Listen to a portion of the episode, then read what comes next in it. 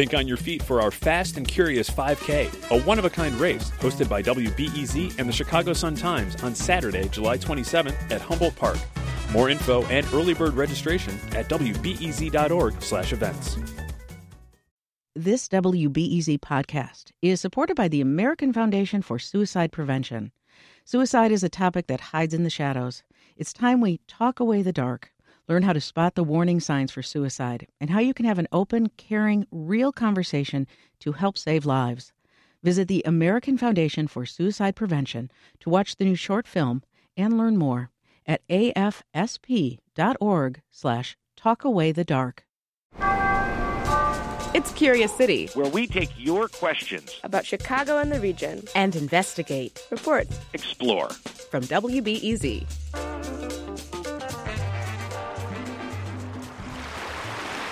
Hey, I'm Curious City reporter Monica Eng, and I'm standing on a walking path at Chicago Avenue along Lake Michigan.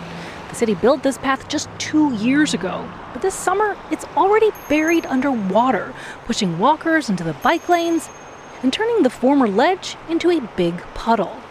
It's all due to super high lake levels this year, levels that are frankly freaking people out. And they inspired at least one guy to ask Curious City how climate change is going to affect Lake Michigan water levels in the future. He didn't want to be part of the story, but it's still a great question. I mean, how far is this going to go? Should we start planning for water to slosh right up onto Lakeshore Drive soon? Well, first, we should say two things. One, when it comes to climate change, the Great Lakes region is expected to fare a lot better than the coasts. And these high lake levels we're seeing, they haven't really broken any records. In fact, they're well within the range of highs and lows we've seen for hundreds of years. So, what drives these highs and lows?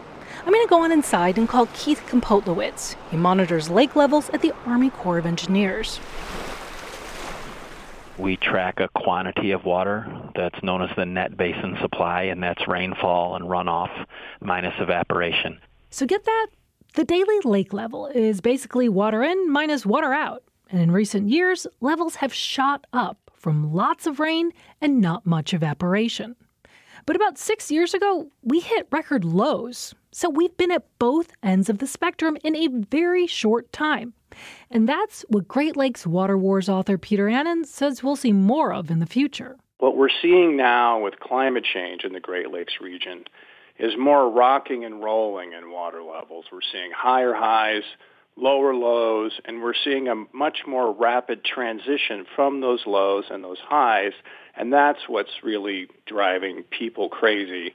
Especially people whose favorite beaches are underwater, like Fargo and Juneway Beach on the north side. So, will beaches keep disappearing? Or will hotter temperatures drive more evaporation and drops in lake levels? I asked University of Michigan professor Drew Gronewold. He does predictive modeling on the Great Lakes. It's not particularly clear whether water levels might go up for periods or down for periods. Of all of the computer models that are run, there really isn't a persistent long term trend. Wow. So, not even predictive models can tell us if we're headed for long term highs or lows. But we do know we'll see more volatility, plus severe storms. And coastal scientist Charlie Shabica says that could mean damage to the shore.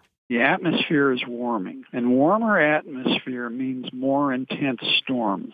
So the more intense storms means larger waves, and larger waves means more damage to structures along the shore. And he's not just talking about damage to dunes and bluffs. It's also erosion of the lake bed itself. So when the waves come in, they're digging out at the bottom of the lake. And the net effect of that is the water is going to be deeper then in that area, which means larger waves making it to shore. And those large waves aren't just bad for the beach. They could make swimming more dangerous too. So, to answer the question, no one is super sure if climate change will cause the lake to go up or down in the long run. But we should expect more volatile swings in lake levels, more powerful storms, and some big waves that could make a mess of the shore. Curious City is supported by the Conant Family Foundation. Our intern is Mackenzie Crossan. Our digital producer is Katherine Nagasawa. Jesse Dukes is our audio producer, and Jessica Pupovac edited this story. I'm Monica Eng.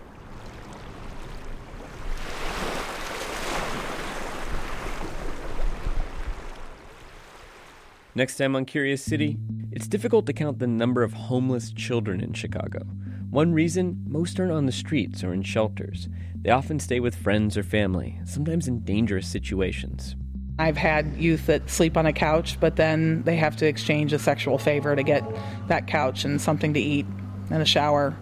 Keeping track of Chicago's homeless kids. That's next time on WBEZ's Curious City.